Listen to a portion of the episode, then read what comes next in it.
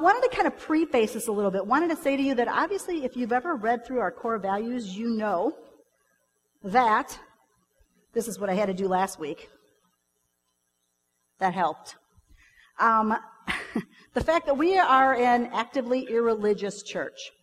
We tell you that right off the bat because one of the things that you're going to see is obviously we don't do maybe church the way that a lot of churches do.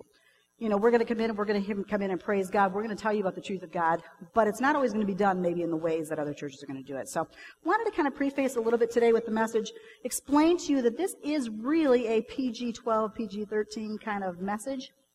Um, there's going to be maybe a few simple little words that you might be like, ooh, they said that in church. Uh, we did. We said it in church. So, it's going to be, I'm not going to say it, but it's going to be up there. But I want, the point you're going to get is through the message. I think you're going to kind of understand where I'm going with it. So it's going to be okay. So, wanted to tell you real quick, because I'm, I'm telling you, it's, it's nothing that you guys all didn't say yourselves at one time. And you might still have said it just like before you walked into church. You might have said it here. I don't know. Never know. But you know, the one thing I can say is like I told you, I love movies. I love movies, and I am a sucker for Marvel movies. I love the Marvel movie series. Like, I can honestly tell you truthfully, I would rather see a Marvel movie any day besides a romance movie. I don't know what that says about me. Kind of scary. But I love Captain America. I love Thor. I mean, come on, Thor. I still love Captain America a little bit more, though. It's, it's just that he's so good. I don't know. And then Iron Man. You gotta love him just because he's so bad, don't you? But one of my most absolute favorite movies of all times, I would have to say after seeing it, is last year's movie, Marvel movie, Guardians of the Galaxy. Okay? Did you guys get to see it? How many of you guys saw it?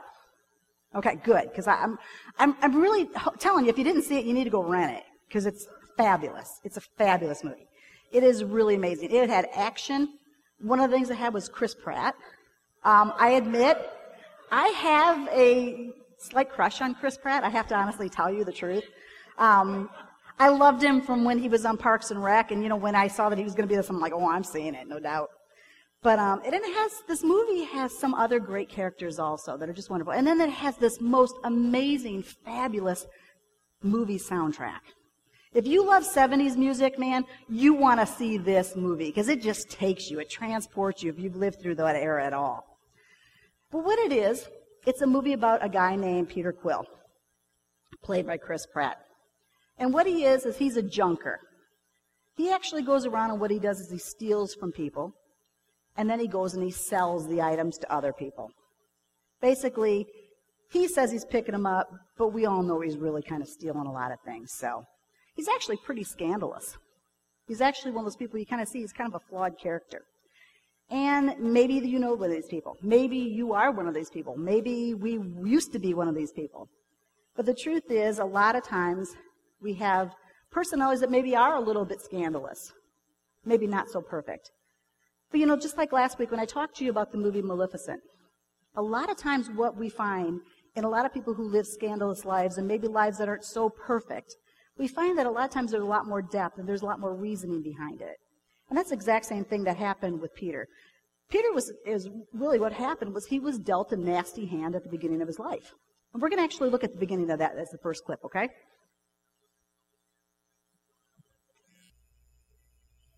So we can see that Peter obviously had a rough time at the beginning of life. Obviously, he didn't have a dad in his life, and then obviously his mother died and left Peter to live with his grandfather. But before that even happens, he gets picked up by a spaceship. It happens every day, guys. Did you guys not know that? It happens every day. I'll tell you. And he disappears. Well, fast forward 26 years, what happens is we see Peter again. And we see that he actually is following in the footsteps of the guy who picked him up. His name is Yondu. And he actually picks him up and he takes him and he basically tells him the trade. We're going to teach you how to be a ravager. We're going to teach you how to be a junker. We're going to teach you how to steal. And that's what he's lived and that's what he's learned. So that's basically where we're at in the story. And uh, his whole idea is he's out to steal. And he's going to go and he's going to sell everything to the highest bidder. So that's where we start in the next clip.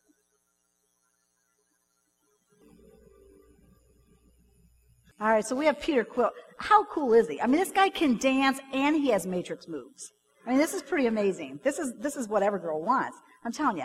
But here he is. He he steals this orb, and the guy who commissioned it actually, you know, he he knew it was more powerful. Everyone knows it's more powerful, but Peter doesn't necessarily know it's that more powerful. You can see he's kind of surprised when he sees what it did to the guy. He's pretty he's pretty amazed. But here what happens is he takes the orb and he goes back to the broker, the person who was going to buy this orb. And when he tells him that he's nearly almost killed because of it, he just says, he says, I want nothing to do with it. When he mentions the fact that he heard of a guy's name called Ronan. So when he heard the name Ronan, he says, I want nothing to do with this orb. This guy Ronan is out to kill everyone in my culture, and I want nothing to do with him. So we see that Peter's kind of just doesn't know now what to do. He's got this orb. He was escaped from the bad guys, but here he is. And soon we go on and we meet a whole cast of crazy characters. And there's a raccoon named Rocket who was genetically altered. I, this is a crazy movie, I'm telling you, but it's fun.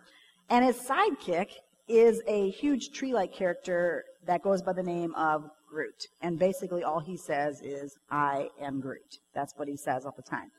And then you have other people that are kind of like trying to get involved, trying to get the orb just like Peter is. And what they're doing is you find out that Rocket and Groot are actually out to get Peter because Yondu, who sent him out to get this, and he didn't come back with it, he put a ransom, a bounty on uh, Peter's head. So they're out to collect the bounty. So they're all trying to get the orb, but Rocket and Groot are trying to get Peter. So this whole entire thing happens. And then you have this woman named, a green woman named uh, Gamora. Now, if you watch Star Trek, you always know there's always a green chick, right? There always is. You guys, I'm a sci-fi freak. I like sci-fi. I don't know. A lot of people don't. I like it.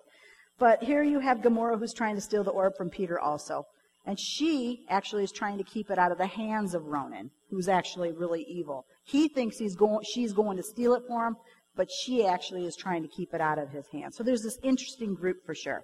And all four of them end up getting captured by the Xandarians, this culture that really that Ronan wants to destroy.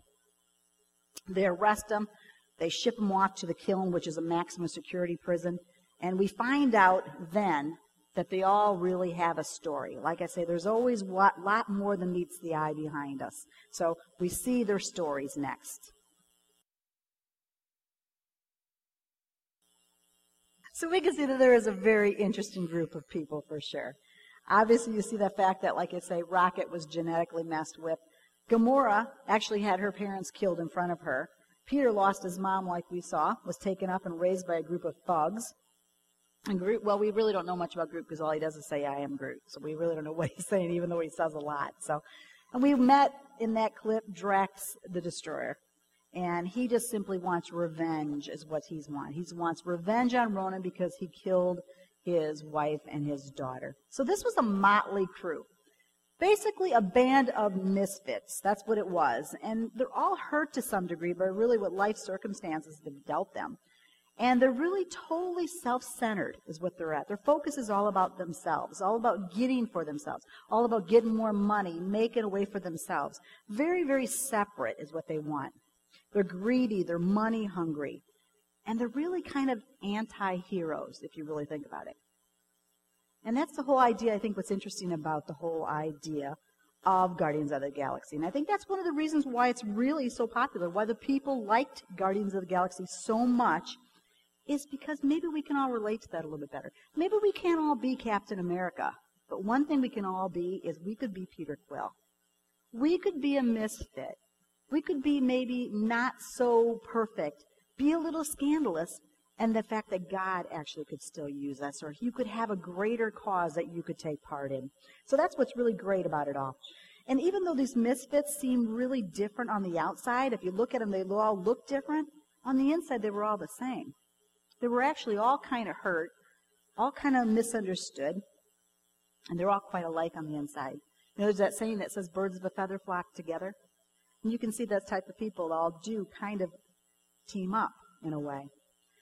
But you know, the thing is, they do start to see that who they really are on the inside, and that there was more to them. And I think that this plan that they had, this idea that they're going to take what little money they could make and we can put it all together and we could make way more money. After they found out that this orb has power and obviously every single person wants it, you know, they decide that it obviously has some power so we can go and we can sell it and we can make more. But what happens is they find out that this orb that they're wanting to sell, they find out that this orb actually has the power to destroy the galaxy to destroy life as they know it. Everything that they know and breathe and live, they can't survive. So they see that it actually becomes something bigger than they ever expected. They expected just to go and sell it and make money, but then they find out that there's actually a cause that they have to go and take part of. They have to become the guardians of the galaxy. And the more time that they spend together, the more time that they realize that they care more about each other and less about the money. And that's exactly what happens. You know, over time when you're with people, even if you don't necessarily like them, you start to see the insides of them. You start to see maybe there's a little bit more to them. You know, people that maybe have a sharp edge or you're around them and they're not really likable, but if you spend enough time with them, sometimes you can see that there's more depth to their character. Maybe more reasons why you could really relate to them and love them. And so we're going to go on and we're going to see the next clip.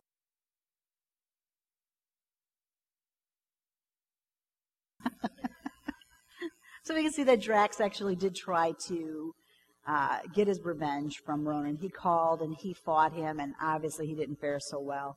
He nearly died. But one of the things that's kind of interesting that happens there is where Rocket actually tells Drax, he says, you know, basically he says, yeah, we've all lost people. We all have dead people. And that's really, it's such a harsh statement, but really that is us. That is the world. That's what all of us do. We all live with loss. You know, here it sounds like it's such a harsh and, and, and horribly unkind statement. But the fact is, there's very few of us that have ever experienced, um, you know, a life that was perfect. We've, we've all experienced loss in some degree. We've all had deep pains and sorrows and, you know, losing people that we love. And then over time, what happens to this whole entire situation is deep down, even Rocket has to admit to himself that they start to care about each other. That it isn't just about being alone and getting money, but it's about saving the galaxy from Ronan, and it's about saving each other and sacrificing each other. You can see that Peter decided to sacrifice his own life basically to run and help Gamora. And then we also see that Groot went and tried to save Drax. Even though they're all really what people would say a lot of times are really like what what are they worth saving for? You know, they're all criminals. They're all this. They're all not good. But we can see that they actually started to care for the, for each other. So this is exactly what ends up happening in life. You know, you have Nebula who actually tried to kill Gamora. It's this deep pain that she was feeling. Nebula was dealing with the fact that her father never liked her as much as he liked Gamora. You know, you had Drax, like I say, going through and, and having that pain. You had Peter who had all of his past loss, and you know, you have all these different people that have such hurts. That's how we are. That's how the world is filled. You know, a lot of times we meet people and we see them on the surface, they just seem very mean, maybe not very kind, or we kind of write them off. But the truth is, we a lot of times don't know the whole story. We just see a picture. We don't see the whole story. Well, they recognize the fact that they have to do something. They see the fact that this Ronan now has this opportunity really to destroy the galaxy. And they could just let him have it, or they could try to fight. So they decide they're going to fight together. And this is what the last clip is about.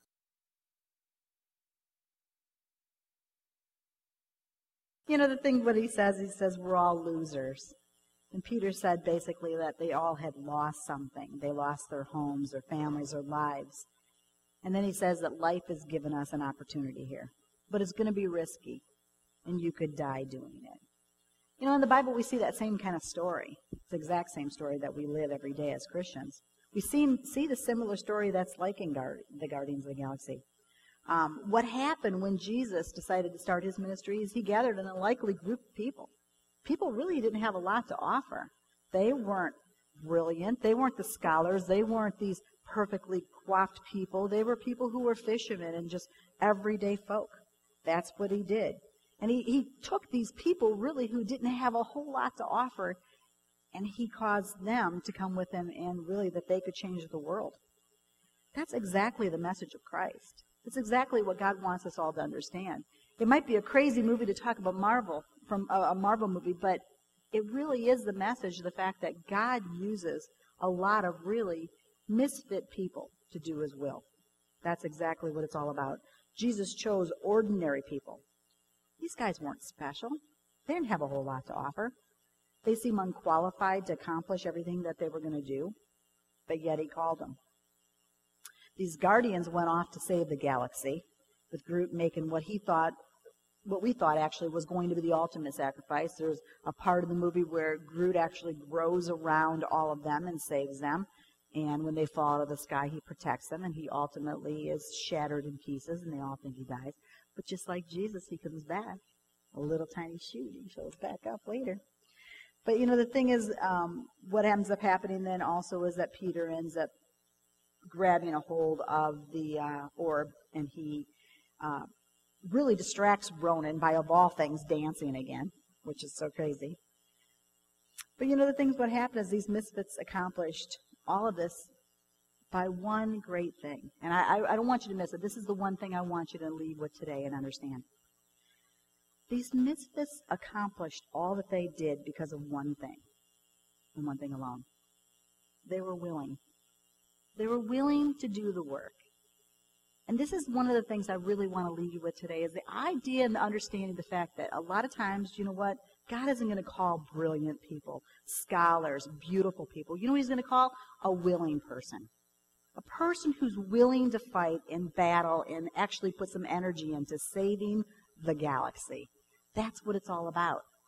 See, the thing is, when he calls in imperfect people, people who don't necessarily look the part what people would think, those are the people that he's going to call because you know what? They're willing. They have nothing to lose. They can give up anything to follow after God. The world writes off people all the time as nothing special. All the time. Yet a lot of those times people use, those people are actually used the most in a mighty way from God. You may think that you're a misfit. You might know someone who's a misfit. I might be a misfit. I do think I am. But the one thing that's so great is the fact that God uses misfits. He uses them all the time. He uses those people that would really be confounding to the world. You know why I think I can preach as a woman? Because this next couple scriptures I'm going to read you. This is why. 1 Corinthians 1 26 through 28 says, Remember, dear brothers and sisters, that few of you were wise in the world's eyes, or powerful or wealthy when God called you. Instead, God chose the world, chose things the world considers foolish in order to shame those who think that they are wise. And He chose things that are powerless to shame those who are powerful. God chose things despised by the world, things counted as nothing at all, and use them to bring to nothing what the world considers important. Or as the message says, take a good look, friends, at who you were when you got called into this life. I don't see many of the brightest and best among you, yet many influential, not many from not many influential, not many from high society families. Isn't it obvious that God deliberately chose men and women that the culture overlooks and exploits and abuses? He chose those nobodies to expose the hollow pretensions of the somebodies. That's why I think I can preach as a woman. If there's anything more confounding, it's that God would use a woman sometimes. the fact that God can use in the Bible a donkey to speak. God uses people over and over. If you look at the Heroes Hall of Fame in the Bible, you can see that the people that God used most of the time were people that God, that the world would have considered worthless, but God saw valuable because of one thing that they were willing to do the work. They were willing to sacrifice their life and go off and do the battle. 1 Corinthians 4 9 through 13 says, It seems to me, and this is from the message translation, it seems to me that God has put us who bear his message on stage in a theater in which no one wants to buy a ticket. We're something everyone stands around and stares at like an accident in the street. We're the Messiah's misfits. You might be sure of yourselves, but we live in the midst of frailties and uncertainties. You might be well thought of by others, but we're mostly kicked around. Much of the time we don't have enough to eat. We wear patched and threadbare clothes. We get doors slammed in our faces, and we pick up odd jobs wherever we can to eke out a living. And when they call us names, we say, God bless you. When they spread rumors about us, we put in a good word for them. We're treated like garbage, potato peelings from the culture's kitchen, and it's not getting any better. God just uses people who depend on Him rather than those people who use their own strengths and abilities to accomplish everything. I know that God used me just a woman, just a, a, an everyday person to really go off and really try to reach people for Christ. And I really think one of the reasons why he called me was not because I'm brilliant, not because I have this amazing education, not because of anything. It's got to the fact that I was willing to do it. I was willing to set aside my life and my ambitions, my thoughts, my desires of what I wanted, and push it all aside and be willing to really just battle for Him. And that's all God wants from any one of us. He just wants a willing heart. He just wants someone who's willing to fight and battle the galaxy for Him. That's what it's all about. 1 Corinthians 1.21 says, Since God in His wisdom saw to it that the world would never know Him through human wisdom, He has used our foolish preaching to save those who believe. So why does God choose to use us? Because we're willing. That's all sometimes. When you're willing, like I say, you put those desires aside. Your plans, your aspirations. Maybe you intended to do great things. Maybe you intended to go get this amazing job and, and you know be this corporate person. And then get all of a sudden gets hold of your heart and you decide, this isn't really what I would want to do. I think I'd rather just lay it aside and work for God instead. It's not, like I read earlier, it's not necessarily the most glamorous position you'll ever have. And it's definitely not going to be the most money making adventure you'll ever have. Peter and all those guys could have made much, much more money had they have given up everything and sold everything to the highest bidder. But the thing is, you know what? We do have an enemy. Just like Ronan, we have an enemy that's out trying to kill and destroy the galaxy. And it's really up to us to battle and to save others around us, to save the galaxy. So we are imperfect. We're unlikely. We're the nobodies. What we are that are following God is a lot of times just a motley crew and abandoned misfits.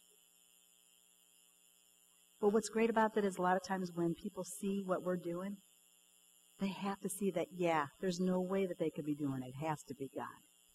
It has to be God doing it through them because there's no way they could accomplish on their own. And that's exactly what it's all about.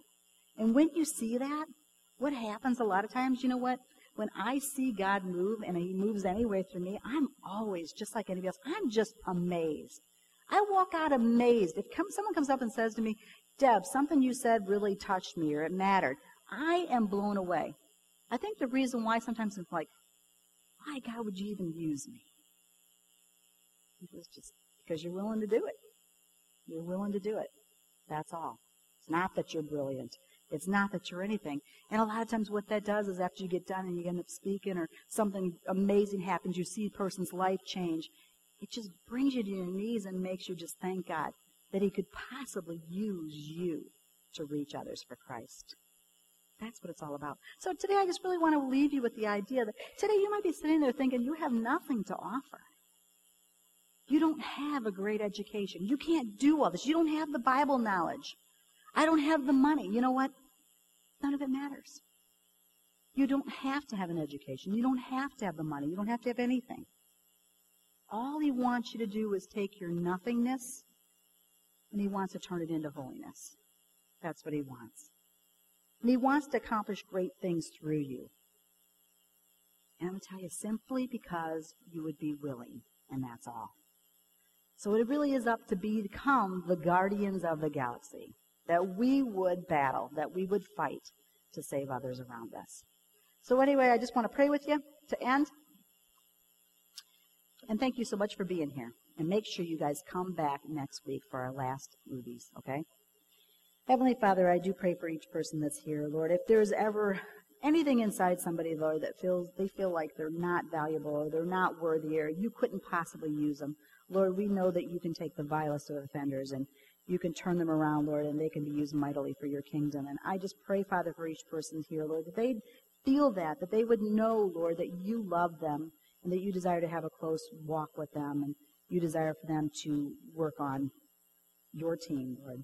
I just pray, Father, that everybody would walk out of here knowing that is that you they that you love them so much, Lord, that you care about them and that you desire to, to walk close with them. I just pray for each person that they would feel fulfilled, Lord, in uh, just knowing you. Lord, we ask this in Jesus' name. Amen. Well, thank you so much for being here. Come back next week. Cameron's got an awesome message for you next week. Thanks.